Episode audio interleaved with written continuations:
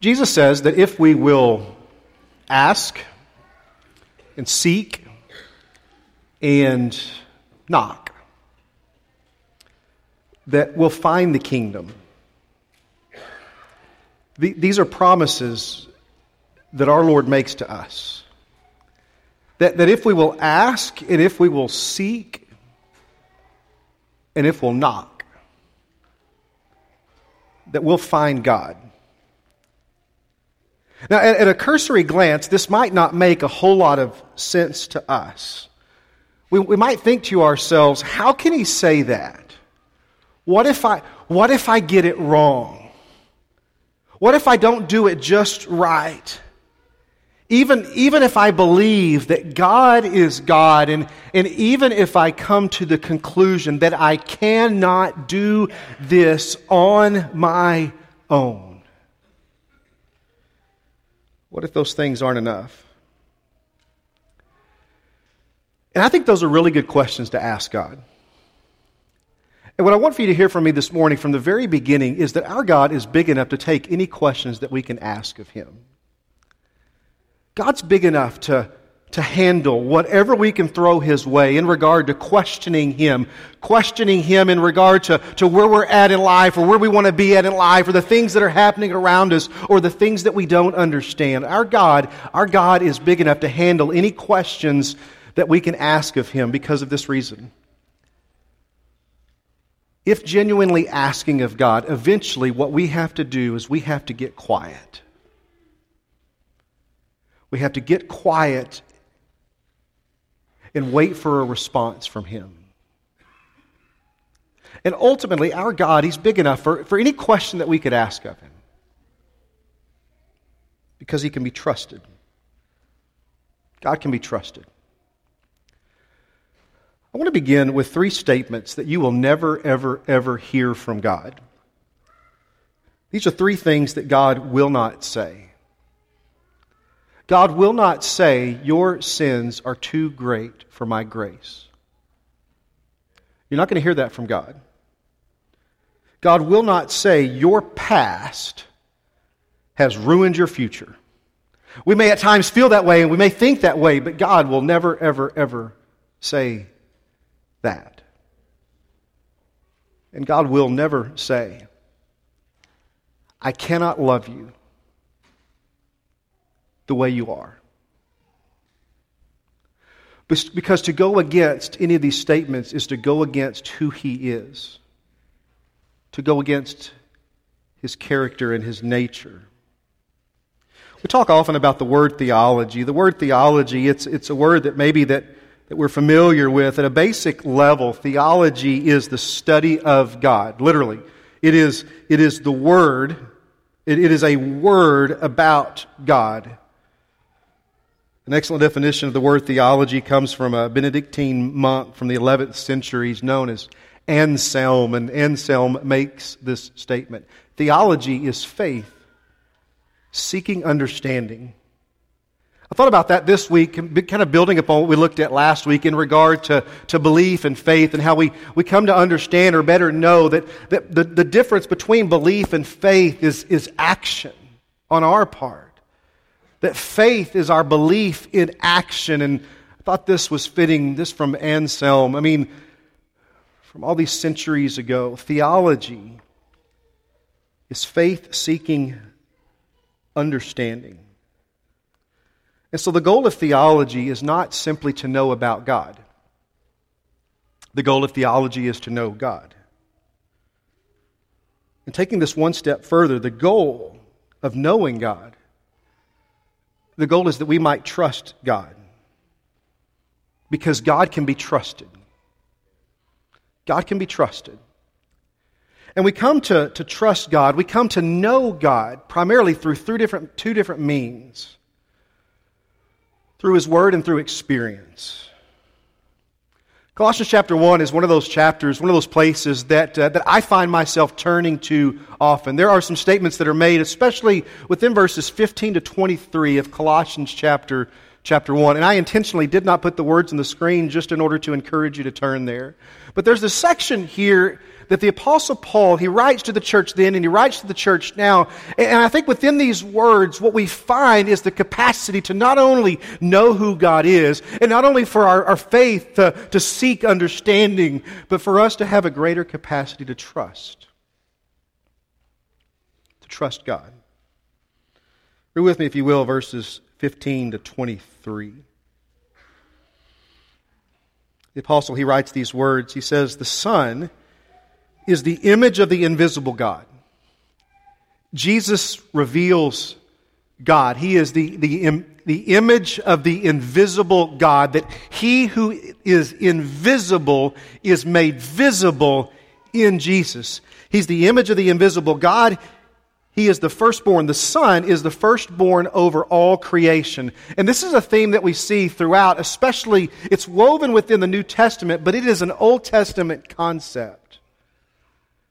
The firstborn in a, in a, a Jewish patriarchal family, the firstborn would have had possession of and power over family and assets as this role was passed down from father to the firstborn male heir. And so, especially in the New Testament, the authors building upon this Old Testament concept, when they speak of Jesus being the firstborn, what they're saying is, there, that, is that there's nothing that Jesus doesn't have possession of or power over. It's a statement of, of preeminence, it's a statement of power, it's a statement of, of authority, of supremacy. For in him, in the Son, all things, verse 16, were created, things in heaven and on earth, visible and invisible, whether thrones or powers or rulers or authorities. All things have been created through him and for him. He is before all things, and in him all things hold together. Jesus is the agent of creation. Jesus is the goal of creation, and Jesus is the sustainer of creation. How we doing? This is who our Savior is, Paul declares to us. And within this, we see who God is. We come to better understand that God can be trusted.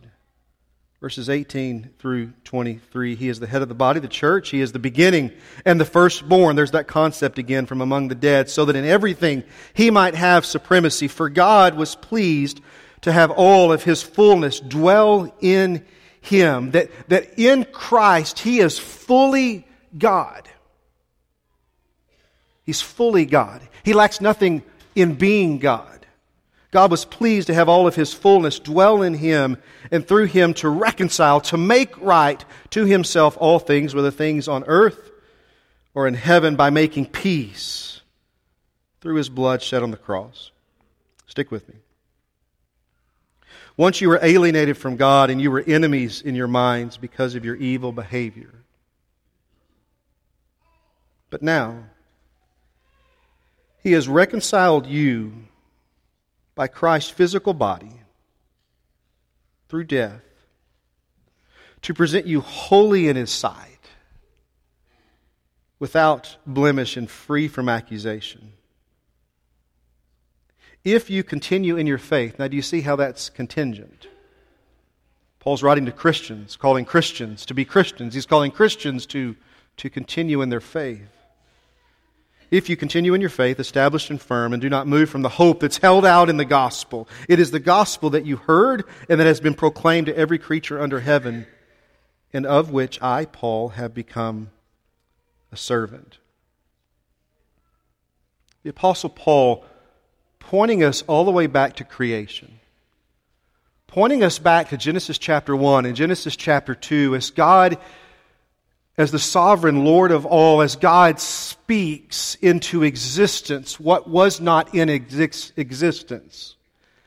As God says, let there be light, and as there's light, and as God creates everything that is, which is a statement of faith even think about how Scripture begins. The first few words of the Bible in the beginning, God.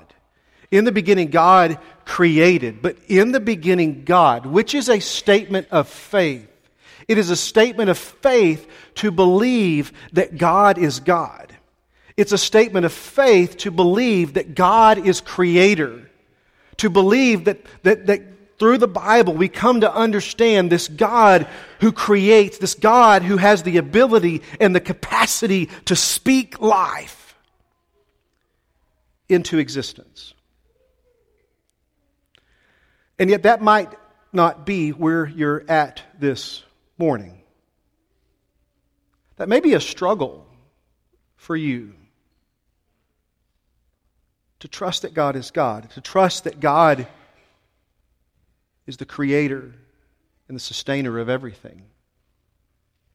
You guys have heard me uh, describe this before. I think that it's helpful for us in our conversations with others to meet them where they are.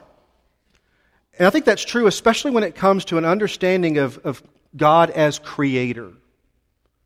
That say if someone were to say to you, I don't, I don't, I just can't believe that, that God is, is the creator and sustainer of everything. Okay, what do you believe? Well, I, I believe that there was, there was this cosmic bang. And there was this bang, and then things started to evolve into what they are today. Okay, let's, let's start there. It's not my belief system, but that's your belief system. Let's start there. Something went bang that started things moving forward to get them to where they are. Great. All right. What went bang? What went bang? Because in order for there to be something to go bang, there's got to be something that's created. And in order for there to be created, there has to be creator. There has to be a creator, God. Well, there was this, this amoeba that crawled out of this primordial ooze. Okay, I'm not there. That's not my belief system. But if that's your belief system, I want to meet, meet you where you are. Where did it come from? Created demands creator. Who has created the world and all that is? God has. When you think about it, God does. God still does. God continues to create. He continues to, to renew. He continues to recreate and to cause things to grow. Who hangs the stars in the night sky one by one? That's God. Who causes us to have a, just a wonderful rain on the final day of a hot Texas August? That's God. Now, I know some of you are here this morning. You had planned on going dove hunting, but the rain messed you up. I appreciate you being here today. That's God. Creator demands creator. There is no logical explanation. Even if you take faith out of the equation, and again, this may be difficult for some to accept, but if we're asking, if we're seeking, if we're knocking, there is no logical explanation for creation except one truth there is a creator. Created demands creator. And ultimately, a rejection of God as creator. It's the quickest step toward atheism. Because if I can convince myself that there is no creator God that, that I'm to be accountable to, then I can live my life however I want. And yet, you and I, we are, we are created as communal beings. We're created to exist in community with God and community with, community with one another. And so we, we require validation. And so, if I don't believe in God, and if I have this, this belief system that there is no God, I want to convince you of that same ideology because I need validation from you. Ultimately, that validation that we're seeking comes from God and from Christian community. Our first step forward today is that God is creator, that God is God, and there is no other. And because he's God, he can be trusted. God can be trusted. Say that with me. God can be trusted. He can be trusted. And the first step that I want for us to make this morning together is the step toward God as creator. And because God is creator, because God is God, He can be trusted. The next step that I want to take this morning, beyond the truth that God is creator and can be trusted because He alone is God, the next step that I want for us to take is the truth, the truth that God's Word can be trusted. All of it. Every bit of it. God's Word can be trusted. Say that with me. God's Word can be trusted. His Word can be trusted. God can be trusted, and His Word can be trusted. Well, Jason, what about those questions of, of textual criticism? How can we be certain that we have in front of us, yes, I realize I'm pointing at an iPad, but stick with me. How can we be certain that what we have in front of us as biblical text is from God, is, is, is presented to us precisely the way that God intends. What if I'm missing something? If what we have are transcriptions of transcriptions and translations of translations that have been passed on for millennia, how can we trust God's word to be true when there are so many variables? I would point you back to step one to creation. If our God is God, and if He has the ability to speak into existence all that is out of nothing, then surely He can accomplish something like putting together the Bible in front of us precisely the way that He sees fit. And there's nothing to fear from what's called textual criticism because just as God can handle any question that we can throw at Him, He can handle any question that we throw at His Word. And I just don't think that's too simplistic to say because we trust God. If we believe God to be God, then we must know that He can be trusted and that His Word is true. But Jason, Adam and Eve, now think about Adam and Eve. They, they get exiled. I mean, right beyond Genesis 1 and 2, you have Genesis chapter 3, and they get exiled from the garden. I mean, God says you can eat from any tree of the, of the garden, but don't eat from this one tree. And you know what they do? They eat from that one tree, and God exiles them for that. I mean, that's kind of petty, isn't it? I mean, it's just this, this one tree. I mean, what's the big deal? They eat from this one tree, and not only are they exiled from the garden, but the entire existence of humanity is affected all the way until eternity? Are you kidding me? That seems so unfair. But you see, the, the truth of Genesis 1, 2, and then 3 elevates to us the truth that God is God and that we are not. God gives humanity the capacity for free will, just as He gave Adam and Eve free will so that they might choose Him. And within the chaos, within the chaos, we, we learn and we lay hold of that which we know to be true that God can be trusted. Fast forward a few chapters in Genesis Uh, Genesis 6 through 9, the story of, the story of, of Noah, as God sends the flood and removes humanity from the planet, all except for eight who are saved in the ark. Jason, that just doesn't make sense. It just seems so unfair. How can a just God do that? My question in response to that is how can a just God not? He's God. How can a good and gracious God judge and condemn? condemn? How can he not? His holiness and his glory and his justice demand it. Otherwise, he's not God. And so we trust that He sees a bigger picture, that He can be trusted, and that He's God. Now, He's God whether we trust Him or not. Well, Jason, how can a, how can a good and gracious God allow evil and tragedy?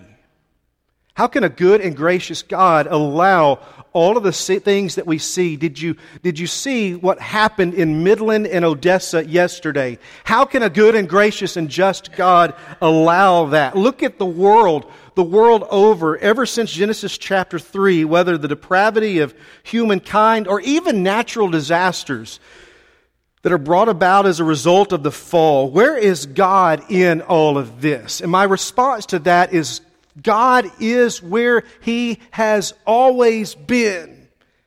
Ever since Genesis 1, 2, and 3, God's right in the very middle of it. Making right what we've made wrong. As we yearn for the day when He's going to make everything right calling humanity again and again and again, especially within, even within the consequences of the fall. Calling humanity to come to Him and to trust Him because He's God. And what we must not do is leave it all up to our own conscience or our own reasoning or our intellect or emotion for us to determine what is of God and what is not. We must trust God. And we must trust God to be God. And we must trust God's word to be true. Several weeks ago, we briefly considered several uh, emotional topics that have generated considerable discussion over the last few, few weeks in a very good way. If you remember, we talked about several difficult subjects determined by Scripture to be sinful. And yet, I also countered those truths with the declaration that sinners will always be welcome here. We built upon the truth that sin, any sin, all sin, separates us from God. But I have one further question this morning. How do we determine, how do we know that those things that we declared were sinful a few weeks ago, how do we know that they're sinful? How do we determine that those or any other sins are sins? How do we determine what is God's will and what is contrary to God? And the answer is we know God's word to be true. And we know that God's word can be trusted. Not that we have it all figured out and not that discernment isn't required, but God's Word and not our conscience, not our reasoning, not our intellect, not our emotion, or God help us, our wants and our wishes. That's what got us booted out of the garden to begin with, right? We trust God. We trust that God is God and we trust His Word to be true. This from the psalmist in Psalm chapter 9, just verses 7 through 10 out of the English Standard Version. The Lord sits enthroned forever. He has established his throne for justice. And he judges the world with righteousness. He judges the people with uprightness. The Lord is a, a stronghold for the oppressed, a stronghold in times of trouble. And I wonder, even if in reading verses 7, 8, and 9, if we were to recognize the trust that the psalmist is calling us to, but the Lord sits enthroned forever because He's God and He can be trusted. He has established His throne for justice because He's God and He can be trusted. And He judges the world with righteousness because He's God and he can be trusted. He judges the people with uprightness because he's God and he can be trusted. The Lord is a stronghold for the oppressed because he's God and he can be trusted. A stronghold in times of trouble because he's God and he can be trusted. And then in verse 10, there's this shift where the psalmist, he's been talking about God. And then in verse 10, he's talking to God and those who know your name. It's not just about knowing about God, It's knowing God. Those who know your name, they put their trust in you, for you, O Lord, have not forsaken those who what? Those who seek you. Ask, seek, knock. Keep asking, keep seeking, keep knocking because He's God. And He can be trusted. And I can't wrap up these thoughts this morning without acknowledging a few more truths. Some of you in the audience this morning, you've experienced some deep pain out of loss, out of grief, out of tragedy, out of damaged or hurtful or harmful relationships. Things that occur in this temporary world that are a result of the fall of, of mankind and can be so very burdensome. As difficult as it may be at times to separate the things that are a result of the brokenness in this world, they cause us to, those things, they cause us to yearn for eternity. When all that is wrong in this world will indeed be made right. And so we wait. We wait. And we trust God. In the words of Job in Job 13 15, even though all of this calamity has fallen upon me, yet still will I trust God. Psalm 62, verse 8 comes to mind. Trust in God at all times. Pour your hearts out to Him, for He is our refuge. Trust God. Trust God. Some of you have been hurt deeply by others. Some of you have hurt others deeply. Trust God. Trust God. Some of you have reasons not to trust people, some more than others. You've been wounded deeply. Trust God. God can and He will heal you. The healing has to go as deep as the wound. Trust God. His grace is sufficient. Ask and seek and knock. But we can trust God. As parents, we have to trust God. We have to trust God with our children. We have to trust God with our children whenever they are growing. We have to trust God with our children as they are growing up in our homes.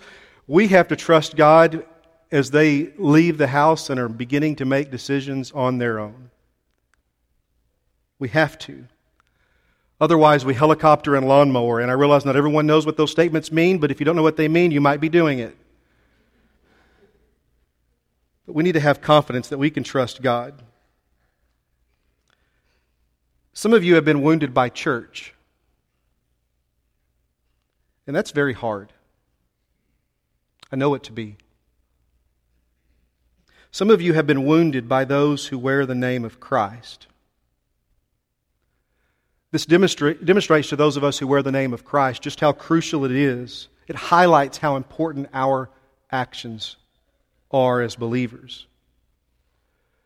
But if you've been wounded by church, please, please do not allow the actions of flawed individuals, flawed human beings, to dictate to you who God is. Those experiences are a poor reflection on people. They are. But they are not a poor reflection on God. You can trust God. Trust God when it doesn't make sense. Trust God when you cannot see a way out. Trust God when everything around you is falling apart and all you have is Him. Trust that God sees a bigger picture. Trust that God is at work. Trust that He has not brought you this far in life to leave you alone or to abandon you or to leave you without provision because that's not God. Trust the next chapter of your life because you know the author. Even though you haven't turned the page yet, trust the author. Trust that God is God. God is the creator and He is the sustainer of the universe. The heavens declare the righteousness, and I would add the reality of God. Our God has given us His Spirit, and He's given us His Word, and He's given us His church. And all of these truths communicate a single solitary truth that our Father longs for us to embrace the truth that He can be trusted.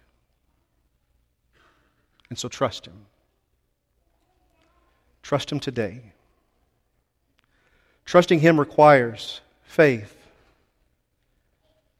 And this morning, I, I ask and, and I pray that each of us would seek to lean into trusting God more fully and completely because God can be trusted.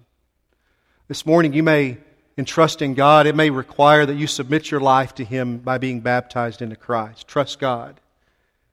It may be for you that today is a day that you like this body of believers to surround you in prayer. Trust God. Come forward. I'll meet you as you do, as we stand and as Aaron leads us in song.